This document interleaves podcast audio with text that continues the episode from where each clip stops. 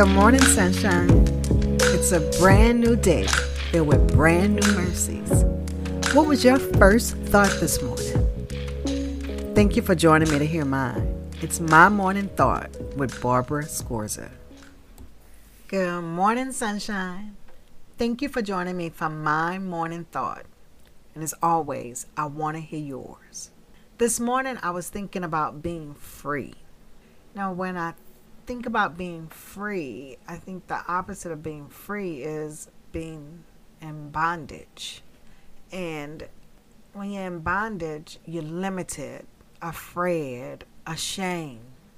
Whereas being free removes all that. You're not limited, you're not afraid, you're not ashamed. And sin has a way of holding us in bondage. You know, sin is bondage. I was talking to a friend just the other day, and um, he made a statement that you're pretty, I think the word he used was transparent. He says, um, you know, I say and, and post things that he would never do. Like, say, he said, I, I give too much information about myself.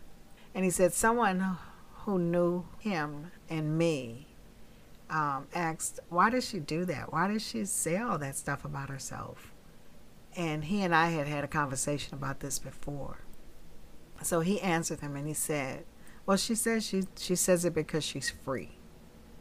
And I said, You're right, I am free. So I'm not going to let my sins hold me hostage. I'm free. I've been forgiven. I'm free. And I'd rather share them because the reality is there's absolutely nothing new.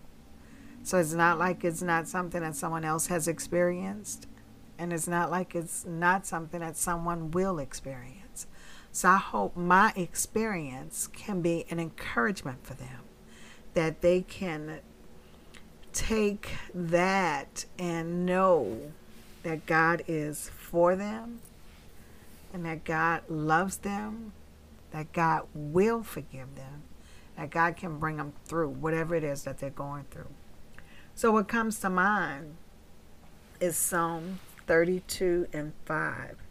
And it says, Then I acknowledged my sin to you, and you did not cover up my iniquity.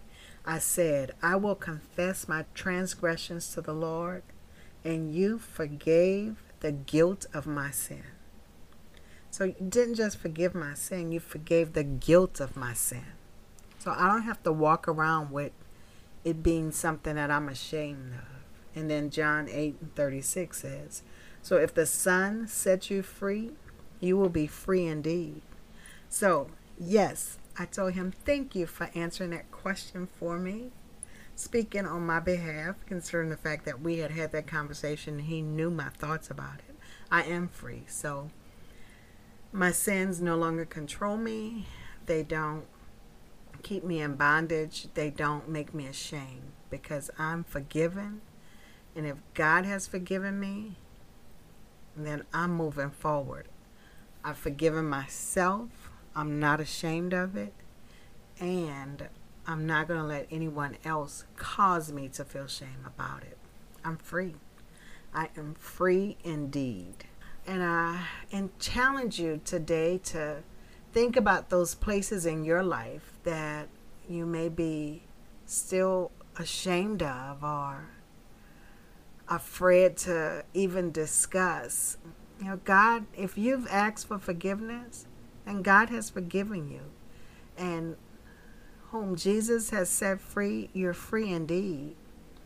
And I also am saying that it's important to use discernment. So I'm not just saying tell everything to everybody, but to lean on Christ. And if He says it's okay, you're forgiven, it may help someone else.